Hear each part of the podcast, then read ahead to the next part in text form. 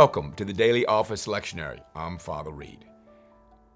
This week, we have one of the great weeks of the entire year, Holy Week. Holy Week. Okay, maybe some of us don't know what Holy Week is. Holy Week is the beginning of the week, which is Palm Sunday. And there are scriptures in Matthew, Mark, Luke, and John that talk about Jesus going from Jericho up to Jerusalem. Jericho is low, Jerusalem is high. And he goes in and there's palms waving and they're excited about him being the king. And at the end of the week, Good Friday, he dies. And on Holy Saturday, he's buried. And on Easter Sunday, which we will celebrate next week for Easter week, he's risen from the dead. So remember, I've told you that in the Daily Lectionary, we start on the Sunday and we go to the Saturday. So we're going to do Holy Week this week. We'll do Easter week next week. Now in Holy Week, we're celebrating the last week of Jesus' life as he goes into Jerusalem. And we have Maundy Thursday, where he celebrates the Last Supper with his disciples on Thursday. Liturgically, you celebrate that on Thursday night. And then on Friday, he's on the cross. And we have series of services, usually from 12 to 3 o'clock. He dies at 3 p.m. He's taken down from the cross, and he is buried in a rich man's tomb. And he is buried, and he is dead through the end of Saturday. So when you look at the program today, the scriptures in our program, you will see many different scriptures for the week.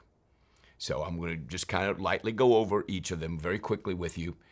And what I would encourage you to do as part of your Lenten discipline, which I hope that you've done well in the last 5 weeks. Remember, Lent is 5 weeks, and then we have Holy Week, and then we have Easter week, that you've had a wonderful Lenten season.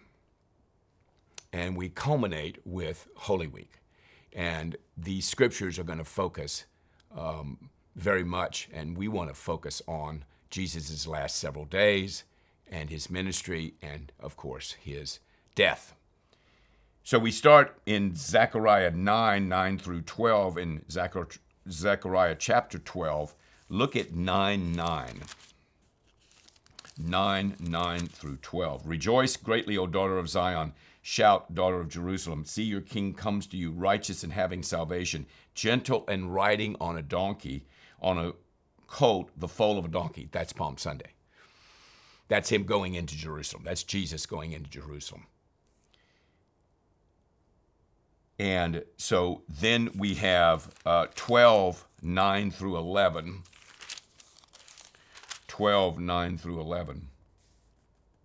Look at verse 10. And I will pour out on the house of David and the inhabitants of Jerusalem a spirit of grace and supplication. They will look on me, the one they have pierced. Now we're talking about his death at the end of the week.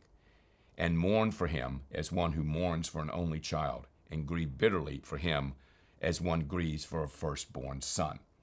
Now let's go down to chapter 13, verse 1. On that day, a fountain will be opened to the house of David, and the inhabitants of Jerusalem will cleanse them from sin and impurity.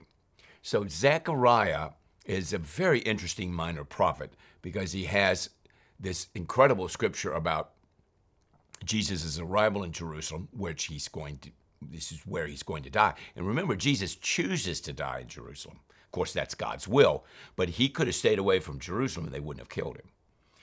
And of course, at the end of the week, we celebrate his death. Jeremiah 12, 1 through 16. We're back in Jeremiah. Remember, we have been in Jeremiah for some time. 1 through 16, you are always righteous, O Lord, when I bring a case before you, verse 1. Yet I would speak with you about your justice. Why does the way of the wicked prosper? Why do all the faithless live at ease? Why are the faithless doing well? Why do the wicked doing well? And of course, that week, it looks like the wicked are doing great because Jesus dies at the end of the week. Okay? You have planted them. They have taken root, verse 2. chapter 12. They grow and bear fruit. You're always on their lips, but far from their hearts. So they're talking about you, but they're really not interested in you. Why are they prospering? Why are they doing well? It's a great scripture to think about during this Holy Week season. Look at Jeremiah 15:10-21. So we're going to stay in Jeremiah. Remember, Jeremiah is lamenting the fact that the people at that time are not following the Lord well, and he is very much concerned about that. He says at the end of verse 10 of chapter 15, "Yet everyone curses me." Everyone curses me. So remember, the people turn against Jesus on Good Friday, and of course, at the end of that day, in the afternoon, he is crucified. Chapter 17, 5-10. "Cursed is the one who trusts in man," verse 5, "who depends on flesh for his strength, whose heart turns away from the Lord." So we see the cursing of God for those who trust in themselves, and the blessing of God, verse 7, for the one who trusts in the Lord, whose confidence is in him. "He will be like a tree planted by the water that sends out its roots by the stream. It does not fear when heat comes. Its leaves are always green. It has no worries in a year of drought and never fails to bear fruit." In one of my favorite scriptures in the Bible, chapter 17, verse 9, "The heart is deceitful above all things. Who can understand it? And beyond cure. Who can understand it?" So that's certainly one way to explain what happens on Holy Week. Verses 14-17, "Heal me, O Lord, and I will be healed. Save me, and I will be saved. You are the one I praise." So there needs to be a focus on what the Lord is doing, even though it looks like, as we see at the end of Holy Week, we see that, you know, things have gone desperately terrible, have gone dangerously terrible, have gone worse than we thought, even though Jesus told them on 3 separate occasions he was going to die. But with their hopes dashed, there's an evaluation of the way we see people now and the way we see man, and then we have to evaluate the way we see God. Jeremiah 20:7-11 on Maundy Thursday. These are the scriptures in the daily lectionary on Maundy Thursday. "O Lord, you deceived me and I was deceived." Verse 7, "You overpowered me and prevailed. I am ridiculed all day long. Everyone mocks me." Sounds like Jesus, right? "Whenever I speak, I cry out, proclaiming violence and destruction. So the word of the Lord has brought me insult and reproach all day long." Now, that's certainly true from Jeremiah, but here's Jesus sharing the word of the Lord with people, and they, in the end, as you know, they kill him, they crucify him, he dies a horrible death. "If I say I will not mention him or speak any more in his name, his word is in my heart like a burning fire," verse 9 of chapter 20, "shut up in my bones. I am weary of holding it in. Indeed, I cannot." A great scripture for this week. A great scripture from Jeremiah for this week. All right? On Good Friday, we look at the book of wisdom, which is in the Apocrypha, so I don't do the Apocrypha. But I do Genesis 22, 1-14, and of course that's the famous scripture where Abraham is sacrificing his son, which is a phenomenal foreshadowing to God sacrificing his son. Abraham was tested by the Lord and told, it says in verse 1, sometime later God tested Abraham. "Abraham, here am I. Take your son, Isaac, whom you love, go to the region of Moriah. Sacrifice him there as a burnt offering on one of the mountains I will tell you about." And he's getting ready to kill him, and the Lord says, "Wait." However, in this particular instance, where Jesus is up for trial before Pilate, he is not let go. He is not freed. The angel does not stop them from killing him. Jesus actually dies. But this is a foreshadowing of God giving up his son for us. And finally, on Holy Saturday, Job 19. Go to Job 19. Job is before Psalms. Job 19. Now, Jesus is dead. He's in the ground, buried in a tomb. Not in the ground, literally. 19:21-27. I know that my Redeemer lives, that in the end he will stand upon the earth, verse 25. After my skin has been destroyed, yet in my flesh I will see God. So he's dead, and you still have faith. You still believe that the Redeemer still lives, that somehow, some way, God Almighty is going to do something great as we are in great mourning over the loss of Jesus and his death. So those are the Old Testament scriptures. Zechariah 9, 12, and 13, beautiful scriptures. Jeremiah 12, 15, 17, and 20, and then the great scripture in Genesis 22, and Job 19 trusts in the Lord. Let's see what we have in the New Testament. Philippians 3, 1 to 14. Starting Monday with Philippians 3, 1 to 14. This is the book of Philippians. This is Paul's letter to the Philippians. Paul is in jail. I've spoken about Philippians many times. He tells them to rejoice in the Lord. But he says in verse 7, whatever was to my profit, I now consider a loss for Christ. What is more, I consider everything a loss comparing to the surpassing greatness of knowing Jesus Christ my Lord, for whose sake I have lost all things. I consider them rubbish, that I may gain Christ and be found in him, not having a righteousness of my own that comes from the law, but that which is through faith in Christ, the righteousness that comes from God, it is by faith. Paul had some extraordinarily great qualities as a Pharisee and as a follower of God. He was very significant in his ability to keep the law. He was the best of the best. But once he met Christ on the road to Damascus, Acts chapter 9, he found out in comparison he was nothing.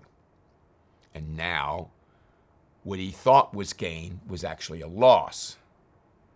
And so Christ became the most important thing to him. So why would that be significant during Holy Week? What's the value of Christ in your life? What is the value? How important is he to you?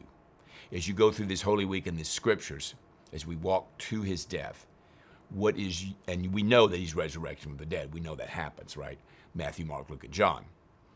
And people attest to it in 1 Corinthians 15. He's seen by many people. What is your view of him? How do you now see him? How are you going to now live for him? Philippians 3, 15 to 21. All of us who are mature should take a view of these things. And that he talks about pressing on to in Christ Jesus and giving everything you have to follow him. And he says all of us, verse 15, who are mature should take a view of this. As to some who think differently, that too God will make clear to you, only let us live up to what we've already attained. We should forget what is behind and strain toward what is ahead, pressing on toward the goal to win the prize, for which God has called us heavenward in Christ Jesus. So Paul is kind of looking at the whole thing, looking at his life, looking what he's accomplished, looking what happened before he met Christ, Acts chapter 9 again, on the road to Damascus, looking at his life in Christ, and he's trying to evaluate the significance of it. And that's a good time to do that during Holy Week, as you think about your relationship with Christ, and you think about the value of that relationship and the significance of that relationship.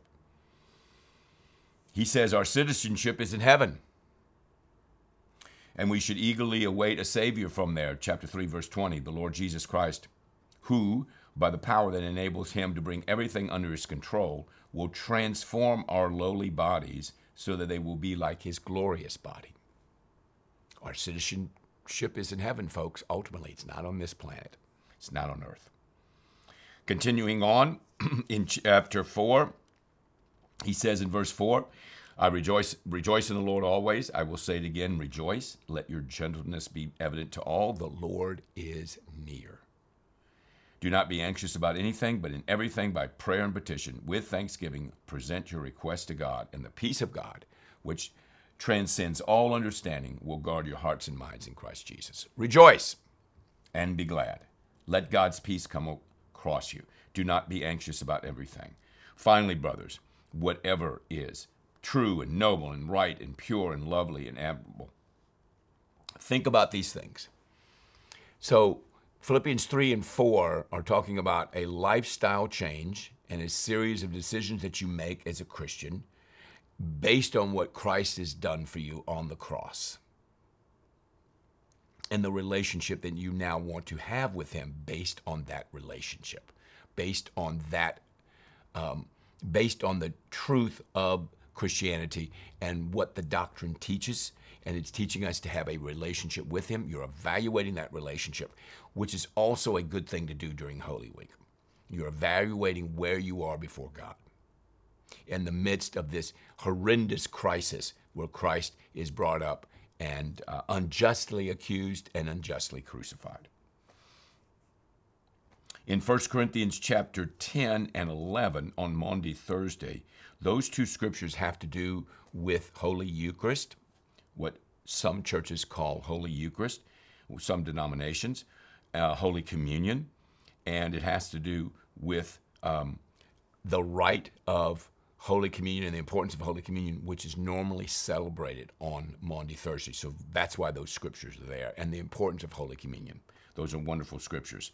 Now, finally, we go to Good Friday, 1 Peter 1, 10 to 20. Let's look at that. 1 Peter chapter 1, 10 to 20. 1 Peter chapter 1, 10 to 20.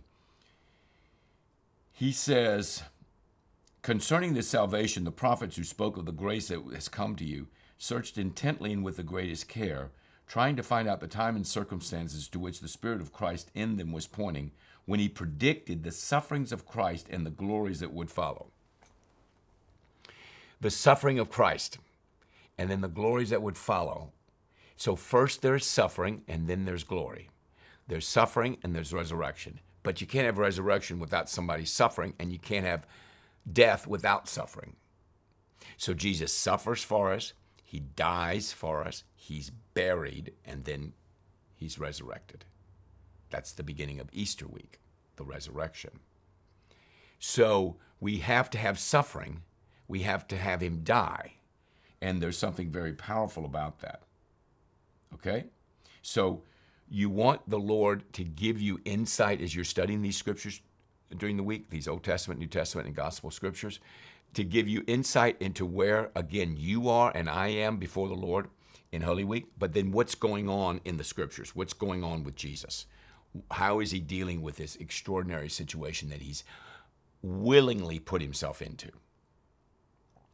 Hebrews 4, 1 to 16 for Holy Saturday. Hebrews 4, 1 to 16. Let's see what that says. Hebrews 4, 1 to 16. Therefore, since the promise of entering his rest still stands, let us be careful that none of you be found to have fallen short of it. For we also have had the gospel preached to us, just as they did. But the message they heard was of no value to them, because those who heard it did not combine it with faith. Now, we have to have faith. Up till now, that's been inferred in my speaking to you about these scriptures, that you and I have faith to believe the scriptures and to believe what Christ has done for us and the value of it in terms of our salvation. But if you have no faith, it doesn't mean anything. It's just words on a page. It's just words that somebody wrote thousands of years ago. So we pray that, again, you're evaluating your salvation, you're evaluating your relationship with God, you're evaluating your walk with God, you're evaluating your faith, you're evaluating what you believe. This is in Holy Saturday, and it's a good time to do that. Jesus is buried. What do you believe? He said he was going to come back again. He said he was going to be raised from the dead. Do you believe that? He's dead. He's obviously dead. What do you believe? He says, verse 15, for we do not have a high priest who is unable to sympathize with our weaknesses, but we have one who is tempted in every way just as we are, yet without sin. So then, let us approach the throne of grace with confidence so that we may receive mercy and find grace to help us in time of need. Jesus has gone through extraordinary temptation. Whatever you're going through today, Jesus understands, and he's been tempted. He understands from a human point of view what it means to be tempted. The great news is he never sinned. Unlike us who are sinners, He is not a sinner. We should boldly approach the throne of grace to receive mercy and help and grace in this time of need. This is another beautiful thing about Holy Week. It's an evaluation of where we are before God. And any help that you and I need this week, go to Christ. Go to Him and seek that help. Seek it at the cross. Kneel down. Lay your burden out there in the cross. Okay? All right. John 12. We've been looking at the Gospel of John, as you know. And we are toward the end of John. And he says in 12:9 to 19, 12:9 to 19, he talks about his triumphal entry. Remember, I've mentioned that in Matthew, Mark, Luke, and John. And in 20 to 26, he talks about dying. The Son of Man has come to be glorified.